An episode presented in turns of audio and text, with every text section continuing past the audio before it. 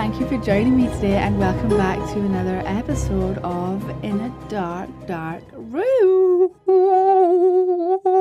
I'm excited. I'm giddy. I'm really excited to I'm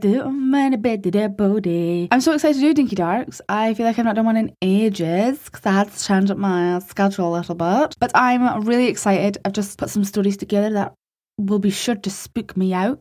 Also, by the way, on my No Sleep Horror stories, I added some spooky sounds, and I really enjoy doing it. So I think it was something that I was thinking about doing going forward for my Dinky Darks. Please let me know if you don't like them. Just say, oh, I hated them. They were horrible. And if you do like them, just let me know, because I thought they were really spooky and I really enjoyed them. I thought they could just make Dinky Darks a little bit more fun than they already are. So if you're new here, welcome back. That makes some sense. If you're new here, welcome. My name is Abby and I am your host for this podcast. I cover all things creep on this poddy, and I upload on Wicked Wednesdays and then also every other Friday for Dinky Darks. So that's fun. Sorry, I feel like I've just completely disconnected there because... my pussycat Otis has literally been meowing and following me all morning, right? Literally not leaving by my side. And I was like, what is it? Like, he's got food, he's got water. I know he's been to the toilet this morning. I've taken him out onto the balcony so we can have a bit of a sniff. We hung out there this morning. I had my smoothie. He was there. And then normally, like, that's him. Normally, I get up and we hang out. And I give him the rest of the day to, he sleeps. But he's just not having it today. I don't really know what's going on. Well, I didn't know what was going on. And then I picked him up and he started purring straight away. So he obviously just wanted a little cuddle. He wanted a wee cuddle. So I just had to leave there my recording for 10 minutes so I could literally cradle him in my arms and cuddle him. And now I think he's going to sleep. But alas, thank you for joining me. This is another Dinky Darks, so these are a bit more fun, a bit more chillax. I find some stories of one topic that I want to read. I compile them all together and I read them for the podcast. So without further ado, these are creepy stories from people who work in the middle of nowhere. Story 1. We were wrapping up for the day in northern Canada. Oh, you already know this is going to be scary. I'm fueling up the side boom. What? What is a side boom? I'm fueling up the side boom. I'm all by myself at this point because I was tired of listening to the labourers whine of the cold. So I told them I would take care of the rest. Think bulldozer with no blade but a giant metal boom on the side that we use the razor and the lower pipe. To raise and lower the pipe, okay. It's February, so it's pitch black. I keep hearing some weird sound. I can't quite hear it because the pump is too loud, but it's there. I search around a couple of times and I see nothing. I get in the truck and I take off to drive past the front of the side boom to see a cougar sitting on top of a dirt pile 15 feet away. Damn thing was just watching me there and probably could have ended me without me even realising it. I've never seen a cougar in the wild before. It's hard to understand just how big they are and how powerful until you see one up close. The thing leaped off the 6-foot pile and probably didn't touch the ground for about 20 feet. It's so terrifying to think something so big and powerful could just be sitting there, stalking, deciding if they want to make you their dinner or not. I don't know much about animals and stuff, but I know that cougars are I think if you come across a bear, you can pretty much, there's techniques and stuff to use, but I'm pretty sure, if you come across a cougar, it's okay, goodbye. Okay, story 2. I found a random heart in the parking lot of my apartment complex, which was right on the trail in Boulder, Colorado. I still have a picture of it, but it was on top of a sheet of ice with another piece of sinew around it. With no blood around it. I really cannot imagine what the story is behind that. I never found out what happened to the organs, but also not long after this happened, someone hung themselves along the creek path right outside my house. I'm really not sure what to think about all of it, but needless to say, I moved. Has anyone ever watched One Tree Hill? Can you remember that scene in One Tree Hill where Lucas Scott's dog eats Dan Scott's heart? that he's about to get heart transplanted into. I'm sorry that you found a heart in your parking car area, car park. But I couldn't stop thinking about that scene in One Tree Hill.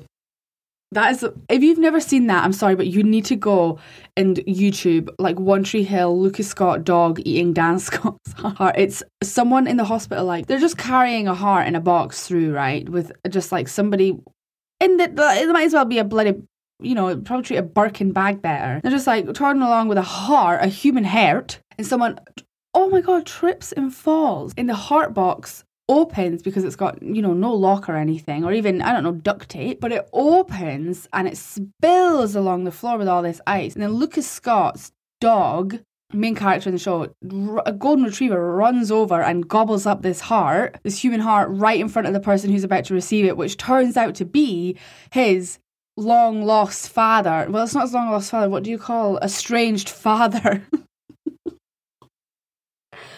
Oh, ever so dramatic, isn't it, really? Right. Story 3. On our drill ship that was built in China, we noticed on the drawings that there was a room.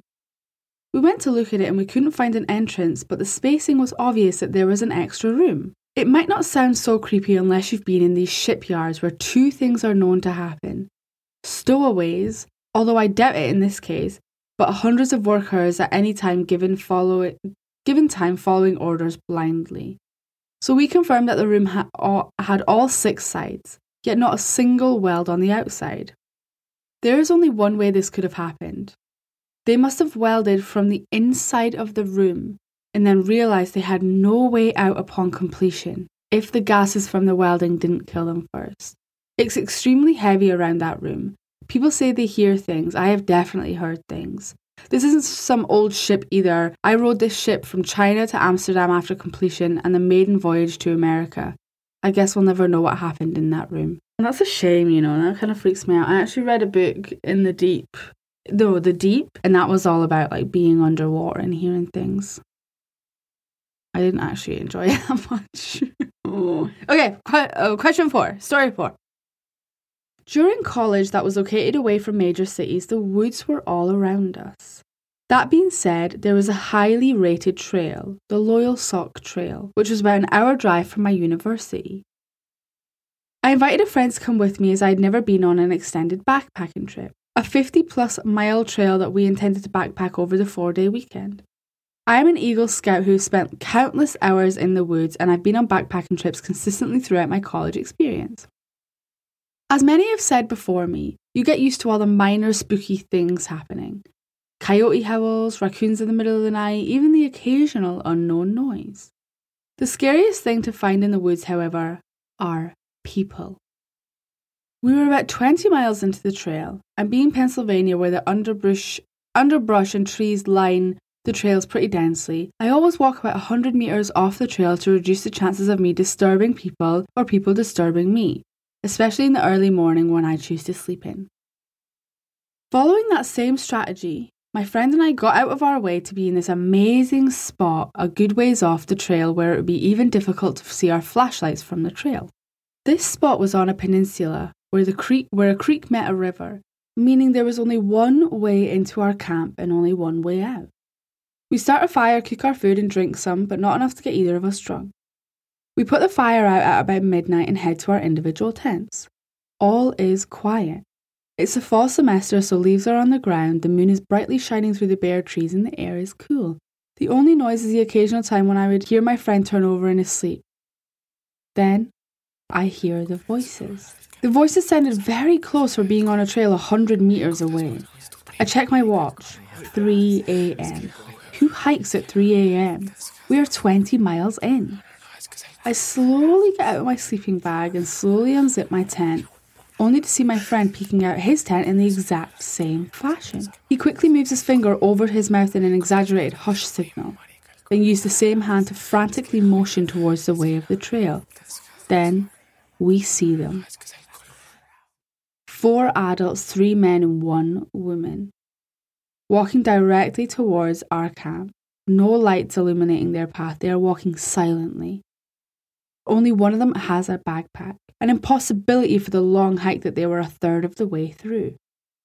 Being on a long trip, you bring woodcutting supplies to chop branches into smaller branches. For me, this was a survival knife. Grabbing the knife, believing it's my only way of defending myself, I am more dishevelled than I have ever been, especially knowing that this knife is barely defence at all. These people just walk into our site, sit down by our extinguished fire pit, and just sit. My friend speaks up and asks what they are doing at our campsite. Without answering the question, they ask if we have any food. Having packed as lightly as possible for the long trip, we only had a few extra Mountain House, our MRE-style meals. I grab one out of my bag and I toss it to one of the men. In rapid succession, I ask why aren't they using a light? If they need help finding the trail, why are they hiking so late? They respond, "We don't use lights. We know where the trail is. It's better for us to hike late at night." Unnerved at this point, my friend asks them to leave. They respond by asking if we want to light the fire and hang out for a bit. No, we don't. They grab their one bag, get up and leave without speaking another word. We watch them leave and take shifts in making sure they don't come back. Needless to say, we got very little sleep that night. When the sun rose the next morning, we finally got some real sleep, but by the afternoon, when we woke up, it all kind of felt like a weird dream. The only evidence we have was a fuzzy cap that they must have dropped that I have to this day. I've never had something as weird and spooky as happen like that in the woods, and I hope to never have it happen again. In the 8 years since that trip, I haven't been back to that same trail. That frightened me, okay? And as someone who never goes to the woods, I say that I literally went a bit of a hike, an 18-kilometre hike yesterday in the woods. I'm like, you'll never catch me dead in the woods, except from yesterday when I was in there for 4 hours. Oh. Okay, story 5. I worked at a public forest. One day we had someone report a dead animal on the side of one of our trails. A few of us from the front desk hiked out to see what it was. It looked like a giant piece of liver, maybe? Just a pile of smooth red meat, no blood around it. It was wrapped up in a t-shirt with some coins scattered around it. We called our rangers to check it out, and one of them was pretty sure it was a placenta.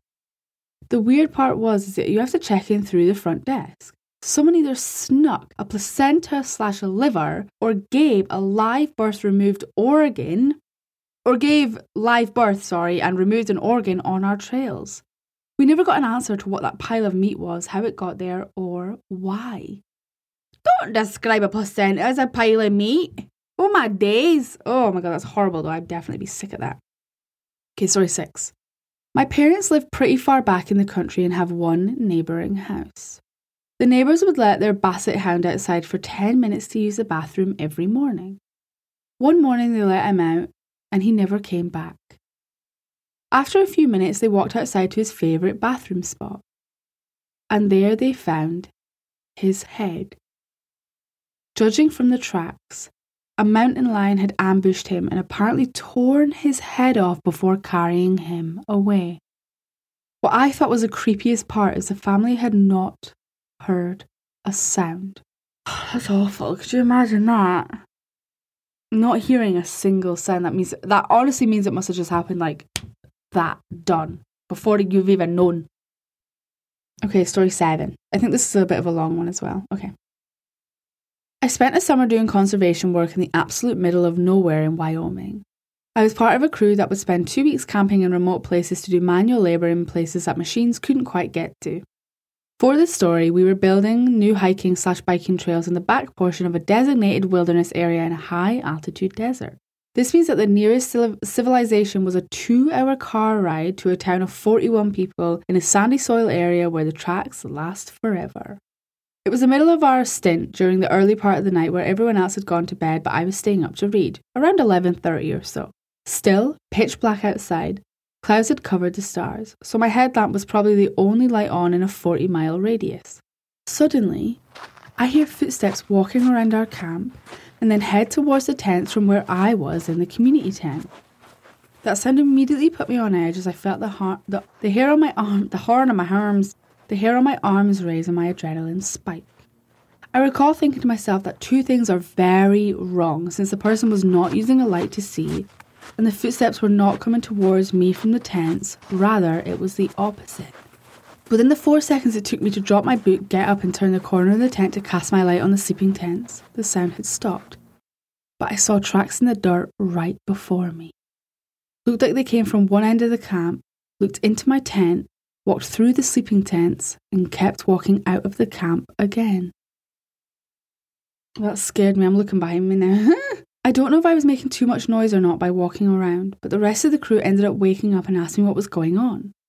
After explaining what I found, they all got up to look at the boot prints in the dirt. They were damn near perfect copies of my own boots, except for one small thing. I had a rock stuck in my treads that messed up the symmetry. I was wearing fairly common workboots, except I also happened to be wearing US size double 15 wide boots, so there is no way in hell this could be one of the other crew members. I don't think any of us slept much that night. I never saw or heard anything more after that night.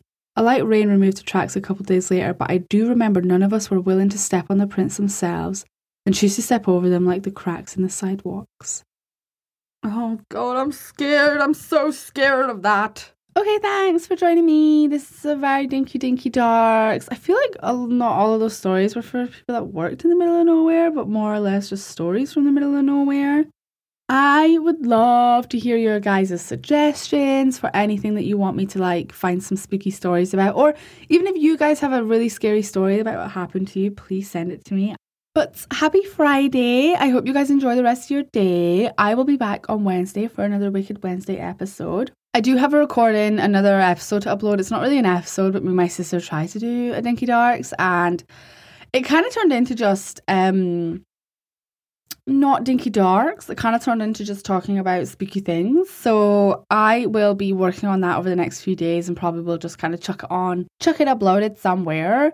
But I will be here on Wicked Wednesday for my Wicked Wednesday episode. I'm not sure what I'm going to do yet. I need to do some research. If you guys have any suggestions, please let me know. I know I keep saying that, but... Well, I love everybody. Thank you so much for your support and everything else. I will see you next week. Thank you for listening and I hope you enjoy the spooks. Bye.